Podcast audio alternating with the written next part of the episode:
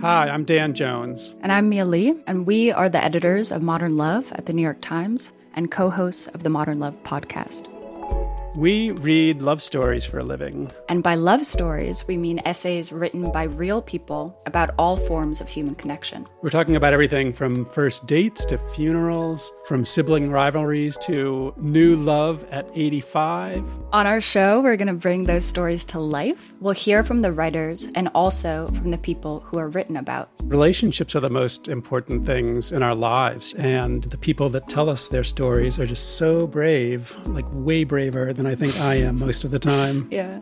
They're so honest and so vulnerable. And listening to the stories, I feel like you absorb so much wisdom and you get a sense that you're not alone. You can follow Modern Love wherever you get your podcasts, so you'll never miss an episode. We hope you'll join us. New episodes are out every Wednesday. From the New York Times, I'm Michael Barbaro. This is The Daily.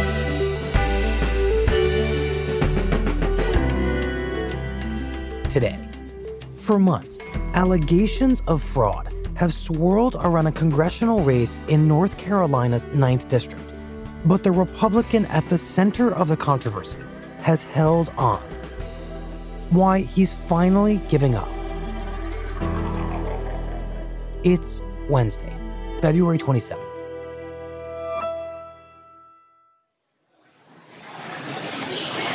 As directed by law, the clerk of the House has prepared the official roll of the representatives elect. So it's January 3rd, and hundreds and hundreds of members of Congress are coming to Capitol Hill to be sworn in for the new Congress mm-hmm. after a really bruising midterm election. Certificates of election, 434 seats in the 116th Congress have been received by the clerk of the House. But as everyone shows up on Capitol Hill, there's one seat everyone knows is going to remain empty. The clerk has not received a certificate of election for the 9th District of the state of North Carolina. And that's the House seat from North Carolina's 9th District. Alan Blinder covers the American South for The Times. The story of that seat and why it was empty on January 3rd is this extraordinary tale of election fraud the scale of which we've not really seen very often in American politics.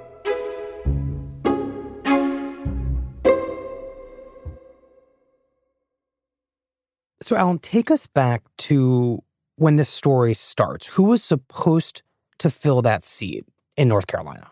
Well, that depends on who you ask. If you ask the Republicans, Mark Harris was destined for that seat in Congress. And uh, I want you to know that this evening that this is a journey that uh, really has been two years in the making. But I'm glad to report tonight it's just getting started. Mark Harris on election night thinks that he has managed to pull off a victory against Dan McCready, who was one of the most prized Democratic candidates of last year. Mm-hmm. He thought he had won the election by about 905 votes. I'm going to Washington to be your voice in the 9th Congressional District. So Mark Harris goes on to Washington, goes to new member orientation.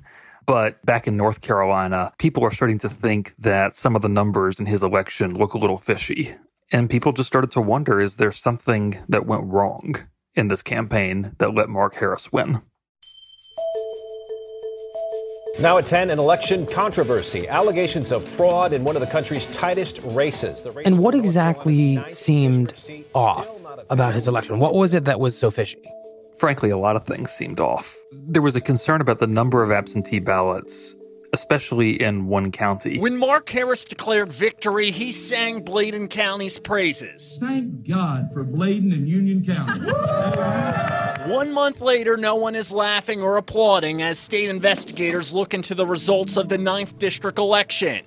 Mark Harris won something like 60 some odd percent of absentee ballots in Bladen County. Mm-hmm. And what was unusual about that is Republicans accounted for less than 20% of the absentee ballots. Hmm. So he won well more than half, while registered Republicans accounted for less than a fifth of those ballots. And that math doesn't quite make any sense because it would mean he was winning non Republican absentee ballots, which is surprising. Something smelled really wrong to a lot of people looking at those numbers. And how does Mark Harris explain all of this after the election? He says he won it fair and square. He says he ran an aggressive campaign. That's what Republicans say. They say that they made a really concerted push. They knew it would be a tight race and they pulled out all the stops and were looking for votes wherever they could find them. Hmm. Well, the state isn't so sure that Mark Harris is the clear winner, and they start digging into what happened.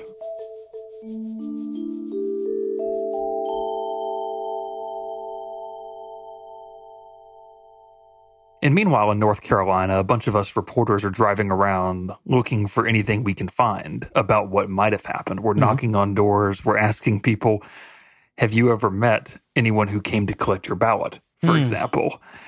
And it doesn't take long before we start to learn about a man named McCrae Dowless. We're learning more about the man at the center of the District 9 election fraud investigation and how he operates. McCrae Dowless is a longtime political operative in Bladen County. He's in his 60s now. This is McCrae Dowless. Here's a picture of him on the left there. He's rail thin, he's pretty slight in stature smokes a lot of cigarettes. Mark Harris is not the only candidate that Dowless is connected to.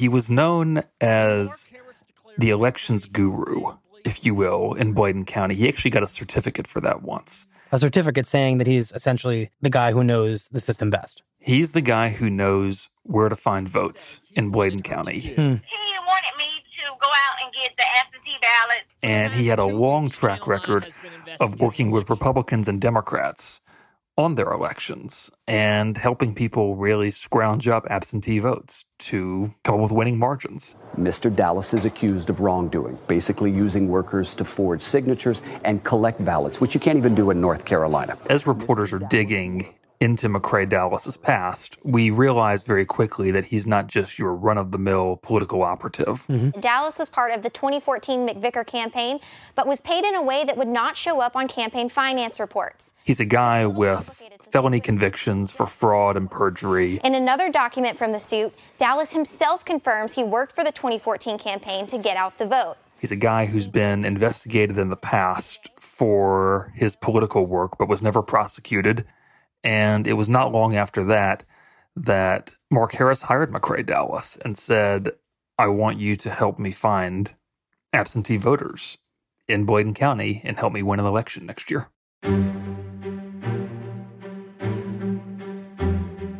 At that point, we started to put the pieces together and we started to realize that there was probably something very wrong that had happened in Bladen County but we didn't know exactly what had happened until last week.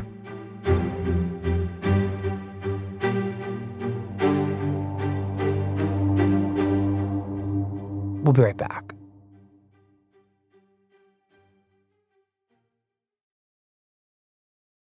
It's go time, as in, now's the time to go open and fund a Fidelity IRA. By contributing up to the $6,000 maximum limit before the extended 2020 federal income tax deadline of May 17th, you could reduce your taxable income. So don't wait. Visit fidelity.com slash the daily to make a tax smart move today. Investing involves risk, including risk of loss. Fidelity does not provide tax advice. Consult a tax professional regarding your specific situation. Fidelity Brokerage Services, member NYSE, SIPC. So last week I went up to North Carolina for a hearing where the state was going to start showing its evidence of what it found during this investigation. Start with by thanking the North Carolina State Bar for allowing us to use their building to conduct this hearing. So the hearing room's packed on Monday morning. This courtroom where lawyers usually go when they're in trouble, hmm. but it was one of the bigger courtrooms in Raleigh. So we all crowd in there waiting to hear for the first time what on earth the state has come up with. By statute, to the opening of each meeting, we must read a conflict of interest statement and check to see if any members. Mark Harris himself is in the courtroom, sitting among his lawyers, and the first person to speak is the executive director of the elections board. We believe the evidence that we will provide today will show that a coordinated, unlawful, and substantially resourced absentee ballot scheme operated during the 2018 general election. And she immediately says that investigators had found an unlawful and coordinated effort to try to influence absentee voting. Thank you. Witnesses, yours, staff. Thank you, Mr. Chair. Good morning, Ms. Brett. One of the state's star witnesses, a woman named Lisa Britt, takes the stand. And Lisa Britt is a stepdaughter of McCrae Dowless, and she worked for him during the 2018 campaign. Hmm. Did Mr. Dowless ask you to go out and request absentee ballots from potential voters? He did. And she starts to describe how McCrae Dowless's operation worked. Bladen County is a poor county, so we were actually tr- going out with the absentee request forms to give people the opportunity so everybody would have the opportunity to vote. It just becomes this this catalog of crime. Some of them we did on some, I think it may have been people who had voted in previous elections or whatever, so we would fill out the top part. I mean, it was They would collect absentee ballots. They would fill in absentee ballots. Hmm. They would forge signatures as witnesses for absentee ballots. Did he provide you instructions about not admitting to collecting ballots? yes, ma'am.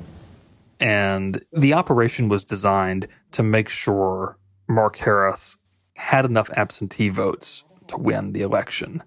It was an effort that was rooted in fraud, rooted in misconduct, and it was supposed to put Mark Harris over the top. Now, I would excuse Thank you, sir. Mrs. Brett. Call Kelly Hendricks. So as, as the hearing goes on, we hear from more and more witnesses. We hear from another woman who worked for McCrae Dowless. Feel better this time. We hear from local elections officials. Could you state your name, please? Sandra Dallas. Ms. Dell. We hear from a consultant for Mark Harris. Ms. Strike, are you ready for your next witness, please? But then there's a big surprise, Staff to call John Harris. And that's when the state calls Mark Harris's son, John Harris, up to the witness stand. You have an attorney here with you, uh, even though you I do not, but I am one and representing myself in this capacity. John Harris is a 29 year old lawyer for the Department of Justice. He's one of the single most self assured lawyers I think I've ever seen.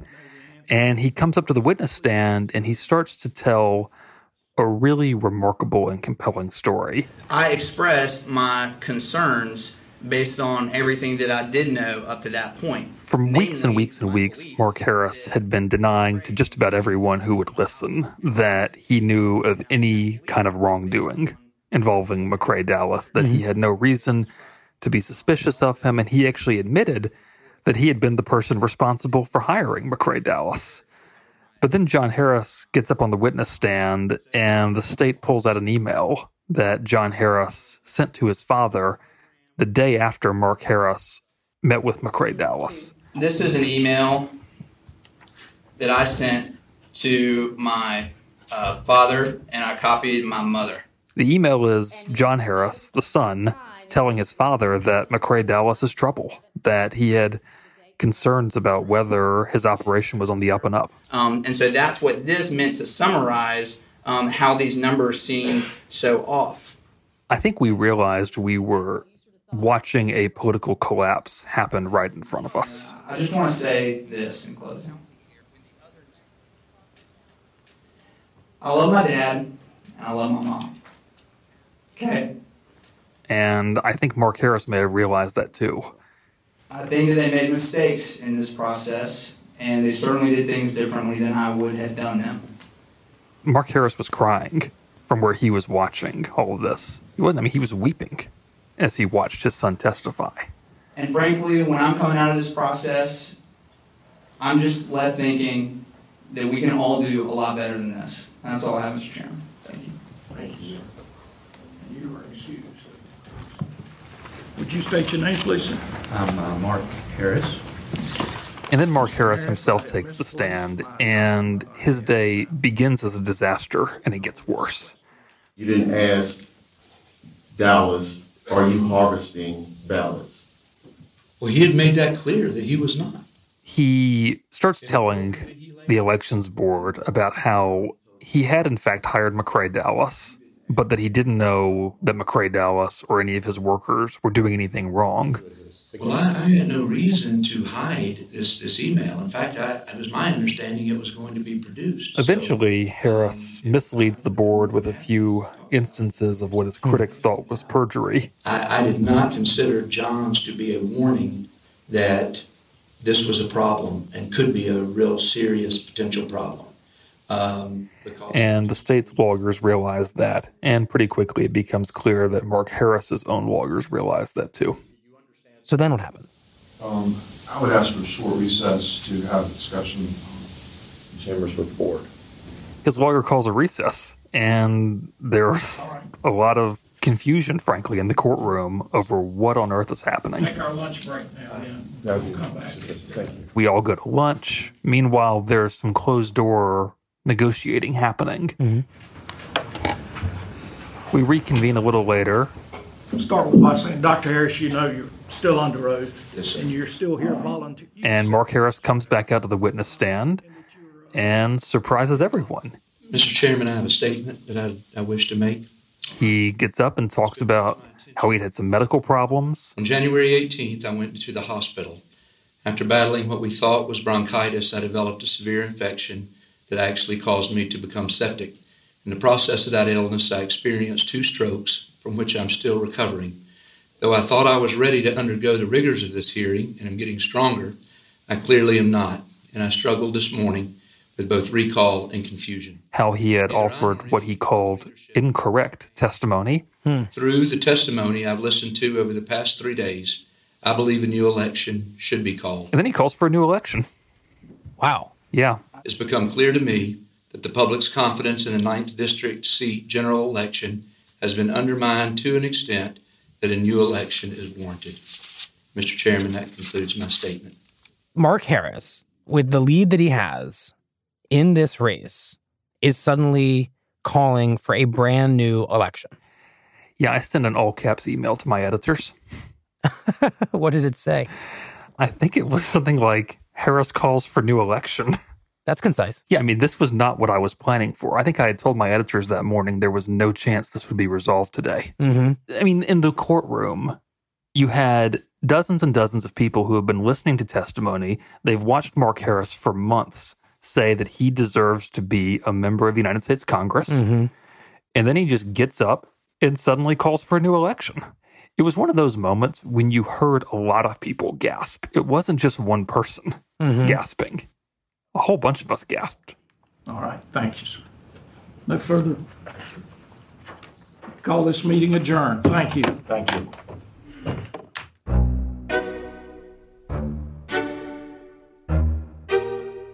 So Mark Harris leaves the room, and a bunch of TV cameras chase after him. Then this five member elections board votes unanimously to have a new election. That was on Thursday afternoon, and I spent the next few days asking Republicans the big question will Mark Harris run again? Mm-hmm. And on Tuesday afternoon, Breaking news out of North Carolina Republican Mark Harris says he will not run in a new election for the state's ninth district. In a statement, he said, quote, given my health situation, the need to regain full strength, and the timing of this surgery the last week of March, I have decided not to file in the new election for Congressional District 9. he cited his health and said he would not be a candidate next time around. So there will be a new election, but Mark Harris will not be a candidate. There will be a new election, and Mark Harris will not be in it. So, in the meantime, the people of the 9th District of North Carolina won't have any representation in Congress, and that 9th District seat will remain empty.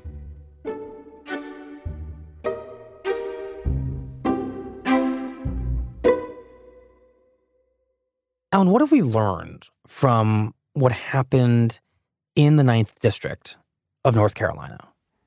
Well, we've gotten a really detailed playbook about how election fraud can happen in the United States. We've seen how absentee ballots are prone to abuse.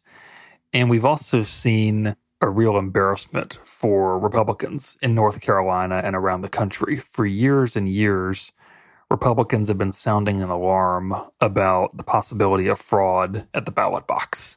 And for years and years, Democrats have been saying that Republicans were blowing up those worries. They were using fraud as a pretext to be able to discriminate. And now in North Carolina, we have the biggest case of election fraud in memory, and it was bankrolled by a Republican campaign. Mm-hmm. This was not voter fraud, this was election fraud. A lot of egg on a lot of people's faces. Election fraud, not voter fraud. And why does that distinction matter, do you think, Alan? Republican politicians have spent years trying to argue that individual voters are the problem when it comes to fraud in elections. What happened in North Carolina had nothing to do with individual voters. It was all about a coordinated effort to sway an election. It was a Republican campaign paying for illegal conduct. That was the problem.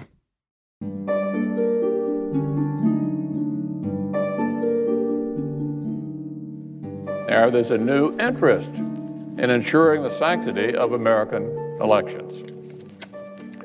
I've been focused for decades on protecting the integrity of elections. So, Alan, on Tuesday morning, Republican Senate Majority Leader Mitch McConnell gave a speech. Now, Madam President, for years and years, every Republican who dared to call for common sense safeguards for Americans' ballots was demonized by Democrats and their allies in which he declared that what happened in North Carolina is, in his telling, evidence that there is, quote, very real voter fraud happening in the country.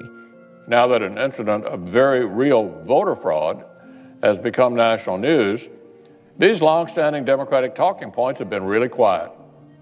Haven't heard much lately from Democrats about how fraud never happened. And he said that Democrats should look at this and realize that the Republican argument is right, that there is a problem, and that they should accept it. So I'd like to welcome my friends on the left to their new realization. They've just discovered that this subject really matters.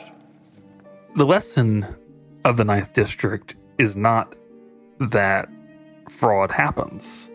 The lesson of the Ninth District is how fraud happens maybe the Senate Majority Leader doesn't know the difference between election fraud and voter fraud, but a lot of people on Tuesday thought he was just conflating the two and trying to misdirect and muddy the waters and make people think that what Republicans had been warning about for years happened. But it didn't.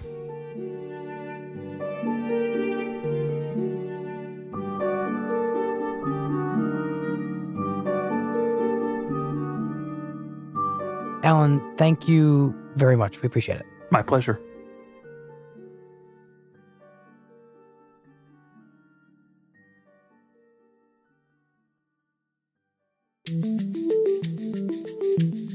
Here's what else you need to know today. The Times reports that President Trump's former personal attorney, Michael Cohen, will portray the president in deeply unflattering terms during his testimony today before Congress. Relying on documents and his personal experience, Cohen is expected to describe what he says is Trump's use of racist language, lies about his wealth, and potential criminal conduct, including payments of hush money to two women who say they had affairs with Trump. And on Tuesday night, the House voted to overturn President Trump's declaration of a national emergency at the Mexican border with 13 Republicans breaking ranks to side with Democrats. The legislation, which seeks to block Trump from diverting money for his proposed border wall without congressional approval, now heads to the Republican controlled Senate, where it faces stiffer opposition. And on Tuesday, for the first time in five decades, Indian warplanes crossed into Pakistan and conducted airstrikes against a jihadi militant camp in the northern part of the country. The airstrikes were a reprisal for a suicide attack carried out by the jihadis two weeks ago against India's military, which killed 40 soldiers. Information regarding the location of training camps in Pakistan and in Pakistan occupied Jammu and Kashmir has been provided to Pakistan from time to time. Pakistan, however, denies their existence. According to India's foreign secretary, Pakistan has been repeatedly warned about the jihadis, but has done nothing to crack down on them. The existence of such massive training facilities capable of training hundreds of jihadis could not have functioned without the knowledge of the Pakistan authorities. The airstrikes immediately raised the possibility of war between two nuclear armed rivals. But the Times reports that leaders of both India and Pakistan have deliberately given themselves options for de escalating the situation.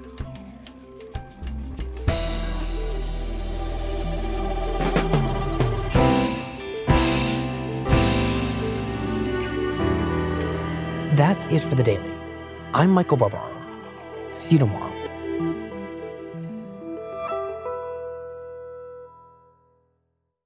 You're still running your business on QuickBooks? More like quicksand.